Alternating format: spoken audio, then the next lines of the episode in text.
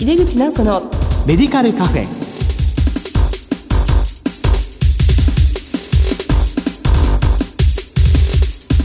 こんばんは。帝京平成大学薬学部の井出口直子です。井出口直子のメディカルカフェ。この番組は医療を取り巻く人々が集い語らい情報発信をする場です。今月の特集テーマは多職種連携での在宅医療を支える ICT 活用です多職種連携において積極的に情報通信技術 ICT を導入されている先生をゲストにお迎えしてお話を伺う2回目。前回は地域連携においてどのように ICT を活用なさっているのか伺いました。今回もお楽しみに。入れ口直子のメディカルカフェ。この番組は武田手羽の提供でお送りします。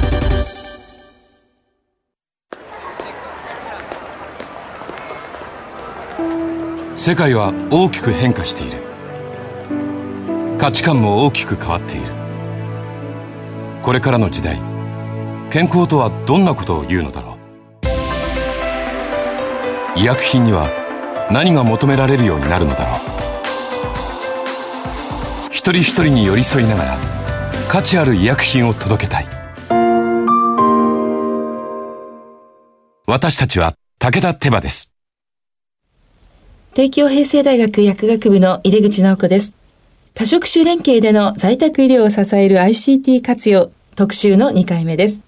在宅医療における多職種連携のポイントと題してお送りします。ゲストは前回に引き続き名古屋市緑区にあります訪問診療専門のクリニック緑訪問クリニック院長の菅木穂さんです。前回に引き続きましてどうぞよろしくお願いいたします。よろしくお願いいたします。前回もあの、いろいろ ICT の話をお聞きしたんですけれども、あの、先生は2012年4月に訪問診療専門のクリニック、緑訪問クリニックを開業されました。こちらのクリニックでは医療の質を高めるため、地域の多職種連携による在宅医療サービスを提供なさっています。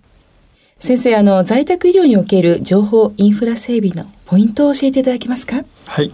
いわゆる ICT という導入に関して言いますと、何においても、え皆さんに使ってもらってなんぼのもんってことなんですよね。そうですね。で、どんなに高機能なアプリケーションなりソフトウェアを導入しても、えっと、皆さんに使ってもらえなくてはいけないということで。ということはどういうことかというと誰の目線に合わせるかっていうところなんですよね。はい、えー、でここを、ま、皆さん間違えていることが多くてですねなかなか普及しないなっていうケースは、うん、結局はですね目線の高いところを基準にしてしまうことが多いんですよね。で大抵その目線の高いところっていうのはどういうことかっていうといわゆる高機能とかに皆さん目がいってしまうんですけど。実は使ってもらうためには何が重要かっていうのはできるだけシンプルなユーザーインターフェースなんですよね。はい、えーでそれは何でかというとやはり IT リテラシーがやはりまだまだそんなに高くない方々多いんですよ。え特にですね介護職の方々とかはですね結構やっぱ年をいってる方々も多いもんですからそういう方々にも使っていただくためにもなるべくシンプルなものがいいということでそこをまず選定基準にして導入された方がよろしいですし、はい、あと、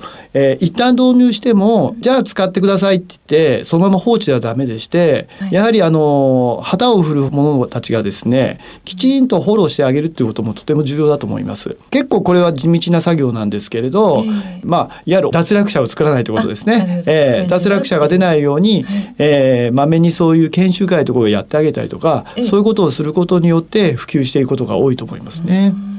毎日使うものでもありますし、はい、まあ、とにかくシンプルで高機能というよりは使いやすいものということですよね。ね。使う人に合わせてっていうことで、まあ、そういうようなインターフェースを使ってそのクラウドをスタッフの方が見ているというふうにそうですかね。我々も当院もあの何を置いてもまずは使いやすさというところを基準に置いてます。あの機能よりもですね。はいあの、まあ、今回のテーマは多職種連携のポイントということでもありますが、この多職種連携を高めるため、この緑訪問クリニックさんでは、スタッフの方にどのような研修をなさってるんですか？はい。実はですねあの多職種連携ということにおいては、ええ、まあ、単に情報を共有するだけではなく、まあ、個々の職種の皆さんがどういうロジックで動いてるかっていうことがとても重要だと思うんです。で、はい、このロジックっていうのは実はですねやはり診療報酬がベースになってくるんですね。診療報酬もしくは介護報酬でしょうかね、はい、えー、そういう報酬のシステムっていうのはとても重要でして、はい、でこの報酬っていうところをしっかり学んだ方がよろしいかと思うんですね。で幸いなことに、えー、愛媛にあのいわゆる在宅医療をリードされているタンポポクリニックというところがございます。で、えー、そこがあの年に1回在宅医療の、えー、テストをあの全国でやっております。でそこにあの、まあ、あるテキストこれはあの主に、まあ、在宅医療関係の報酬のテキストに基づいたそういう試験をやるんですね。でそれを勉強することによって、まあ、医療の問題だけでなくもしくは看護師さん薬剤師さんもしくは介護スタッフですね。そういう方々がどういう報酬の仕組みによって皆さん動かれてるかっていうことをよくわかるんですね。はい、えー、でそういうことを知ることによってこれ一つの気配りだと思うんですね。はい、えーある部分実はこのテストを主催されている永先生おっしゃってるんですけど無知は罪だと。無知は罪、えーはい、つまり、えーと知らないことによってその多職種がなかなかその動きたくても動けないということが起こると、実は患者さんが不利益を被ることがあるわけですね。そういう意味で無知は罪だとおっしゃってますので、えー、そういうことにならないためにも当院ではその試験を高得点を取るように、はい、えーと、みんなで頑張ってるんです。実はですね、えーと普通はえー、医療事務のスタッフだけが勉強すればいいんですけど当院の場合やっぱ無知は罪だというところで、えー、医師も含めて全員でそのテストを勉強するようにしておりましてポリシーですね、えー、試験1か月前になりますと朝練のごとく、はい、毎朝あのジムが作ってくれたドリルを使って、えー、えー、勉強したりとかそういうこともやっておりますね。みんなで集まって、はい、はい、5分間ぐらいやってます。朝ドリル。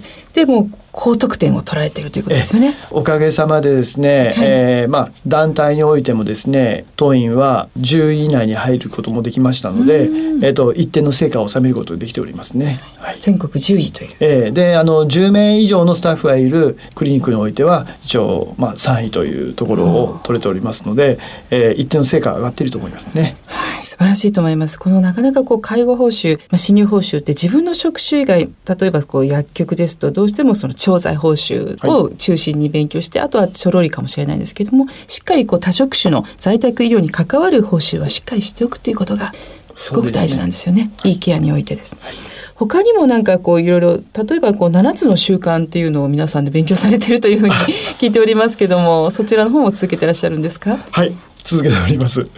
はい、これはクリニックを立ち上げた当初は、えー、もう非常に若い子たちが多くてですね、ある部分、あの、職業人としてどうかということがありまして、えっと、最初はですね、知識の勉強の研修会よくやったんですけど、はい、何か、あの、違うなっていうことがありまして、うん、えー、特に、あの、チームで仕事をするっていうことが皆さん分かってなくてですね、はい、で、えっと、チームでアウトプットを出すっていうことにおいて、7つの習慣が一つのお作法みたいなことがいろいろ書いてありますのででそういう意味であの夏の習慣のあの勉強会っていうのはよくやってますね。その本に関してはもう7巡目ぐらいまで えー、言ってますねもう7回連続で読んで。だから結構もうみんなそらんじて言えてしまいますよね。こういうものはやっぱみんなでやってで共通言語っていうのを増やしていくっていう方が、はい、あの進むような気がしましたね。あなんか楽しいですし、えー、なんか話が共通言語になるっていうのはもう楽しいですよね。そうですね。共通言語にしていくっていうのは重要ですね。うんはい、まあ、クリニックには薬剤師はいないわけでその訪問するときに薬剤師も当然訪問していくと思うんですけども、はい、この薬剤師や薬局との連携っていうのは今どのような形でされていらっしゃいますか？はい、えーと、実はですねちょっと残念なことに、はい、えーと、薬剤師の皆さんと ICT を活用した情報共有とはなかなかうまくできてないところがありまして、えー、当院の場合あの薬剤師の皆さんとも積極的に情報共有はしたいんですけれど、はい、あの大きなチェーン店ですとやっぱりそこのあの本部の ICT のポリシーとかもありまして、えー、なかなかそことうまく合致しない、うん、それからまあ地域のかかりつけの薬局さんっていうのは、はい、結構ご高齢の方々がやっておりましてちょっと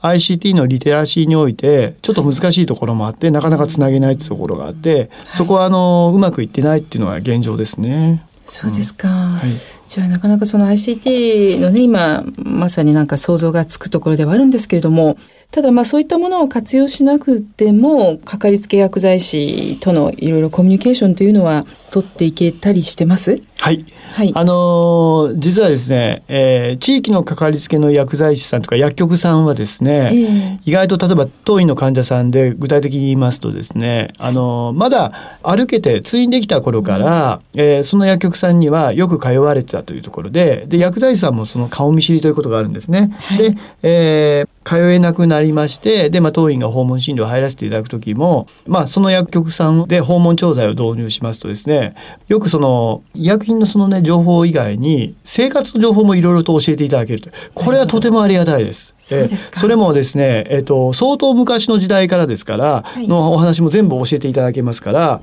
なんでこの人がこういうことになってしまったのかっていういわゆるこれナラティブな情報ですね。えー実は在宅医療でとってもナラティブな情報とは大切にしておりますので、そういう情報をいただけるっていうところではとてもありがたいなと思ってますね。まさにこうかかりつけ薬剤師の本領発揮のはそういうところですよね。その患者さんのステージが変わってもずっとその情報も多職と連携して持っていけることができるってことですよね。これからあの先生のそのクリニックの今後将来像とか発展性とかいうのは何か考えていらっしゃることがあるんですか？はい。多職種連携の次はやはり、えー、街づくりみたいなものが関わっていかなくてはいけなくて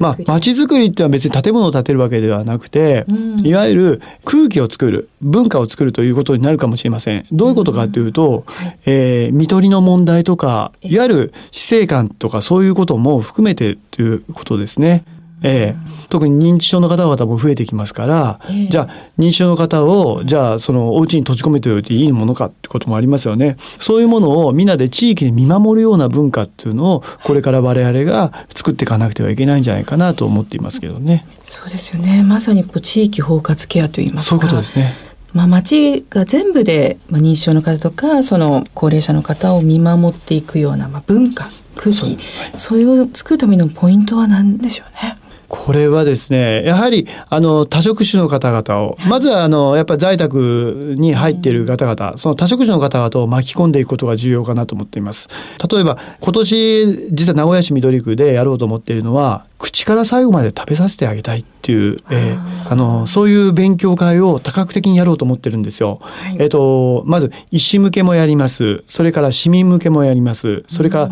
多職種向けもやりますというところで、えーそこであの実は病院で絶飲食だって言われてる人でも実は完全に全ての栄養は取ることはできないかもしれないけれど実はお楽しみ程度ができるんだよっていうようなところをまあお楽しみ程度かもしれませんけれど安心して食を楽しめるという、えーそういう地域にしていきたいなっていうことを今やろうとしているところですね。そうなんですね。やっぱり市民を巻き込むっていうこともすごく大事ですよね。そうですね。はい。うんやっぱり最後まで口から食べられるということはやっぱその人のそのなんか生きがいにすごく関わっていくようなところですよね。そうですね。あの、例えば薬剤師さんも心実は抱えれるところあると思うんですよ。すか実は薬剤が意外とうん関連していることが多いんですよ。で、医師が漫然とその薬剤、特に例えば睡眠薬とか鎮静系のお薬、はい。意外と,、えー、と嚥下障害を起こしてるってことは意外とあるんですね。でそういうことを薬剤師さんが気づくことによって、はい我々にそういう、まあ、指摘をしていただくっていうことで、えー、とその薬を、えー他の薬剤他剤に変更するもしくは、ええまあ、やめてしまうってこともあると思います。えーそういうことによって実は食が改善するっていうか嚥下能力が改善するってこともあり得ると思うんですよね。ですから薬剤師さんも実は口から食べるっていうことにおいては大きな役割を果たしていただけるんではないかなと思ってますね。そうですね。まあ薬剤によるその嚥下障害の影響などもちゃんとこうモニタリングしてはい先生に伝えていったりもしなくちゃいけないですね。はい。あの死生観に関してはどういう形でこうその地域の方の意識を上げていくっていう方法を取られるんですか？はい、今も私はあの、実は看取りに関しては、えっと、決して大変なことではないっていうことを、まずはまあ当院は実績も作っておりますけれど、えーそういう研修会もやっております、はい。まずは実績を作ることによって。であと一昨年ははい。臨床宗教師っていう方にも来ていただいて、えっと市民向けの講演会で。で一度みんなで死と本当に向き合ってみようというようなこともやったりしておりますので、はい。えですから死というものをタブー視しないような形で、えっと市民向けの講演会も、えーいろいろと私企画しておりました。そうですか。臨床宗教師という方がいらっしゃるんですね。はい、そうですね。はあ、自宅で亡くなられる方がこれから増えていきますし自宅で死にたいと思っている方もとても多くいらっしゃいますからそういう方が安心して、まあ、ご家族が見とれるというようなねそういう社会って言いますか？そうですね。あの、いわゆるスピリチュアルケアの領域っていうのは、はい、日本はまだ遅れているところありますよね。うん、えー、欧米はいわゆるキリスト教的な考え方で非常にそこら辺普及しているところもあるんですけれど、はい、日本の場合そこは立ち遅れているところがありまして、で、まあ、臨床宗教師という方がこれからは活躍できるんではないかなと思っているんですけどね。そうなんですね。あの先生この番組は結構あの薬剤師が多く聞いてたりするので、はい、ぜひあの先生から薬剤師へのメッセージをお願いしたいんですけども。はい。まあ私あの訪問診療で携わっておりますけれど、えー、あのすでにえっと15年近くえっと、訪問診療携わってて、全然飽きないんですよ。なんでかっていうと、本当玄関開けたら異文化ワールドなんです。えー、本当在宅医療の世界っていうか、この訪問の世界に入ると、本当にそれが、あの、毎回感じられまして、飽きずにやっておれるんですけれど、えー、そういう意味で、ぜひとも薬剤師さんも、どんどんお家に上がっていただいて、その異文化ワールドっていうのを体験していただきたいと思いますし、あと、あの、もっともっとですね、介護職の皆さんとかとも仲良しになって、特にケアマネージャーさんとも仲良しになって、この在宅医療の世界を視野を広げていただきたいなと思っております。はい、ありがとうございます。もう積極的に視野を広げて異文化ワールドに飛び込んでということですね。はい、ありがとうございます。というわけで多職種連携での在宅医療を支える ICT 活用特集の2回目。在宅医療における多職種連携のポイントと題してお送りしました。ゲストは緑訪問クリニック院長の菅紀穂先生でした。先生2回にわたり本当にどうもありがとうございました。はい、ありがとうございました。世界は大きく変化している。価値観も大きく変わっている。これからの時代、健康とはどんなことを言うのだろう。幅広いラインナップで信頼性の高い医薬品をお届けします。一人一人に向き合いながらどんな時でも健康を咲かせる力を私たちは武田手羽です。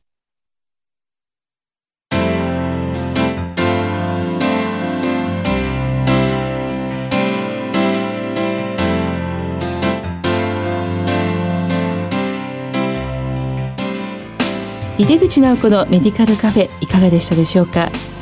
？2回にわたり菅先生にお話を伺いましたがとってもアクティブな先生で訪問診療についてたくさんのアイデアをお持ちでこちらも元気をいただきました。放送の後もいろいろ話が盛り上がったんですよ。さてこの番組のご感想などは番組ウェブサイトからメールでお送りいただけます。お待ちしています。この番組は放送後にオンデマンドとポッドキャストで配信しています。毎月第2第4水曜日夜8時40分から放送中の井出口直子のメディカルカフェ。次回は5月9日です。お楽しみに。それではまた帝京平成大学の井出口直子でした。井出口直子のメディカルカフェ。この番組は武田手羽の提供でお送りしました。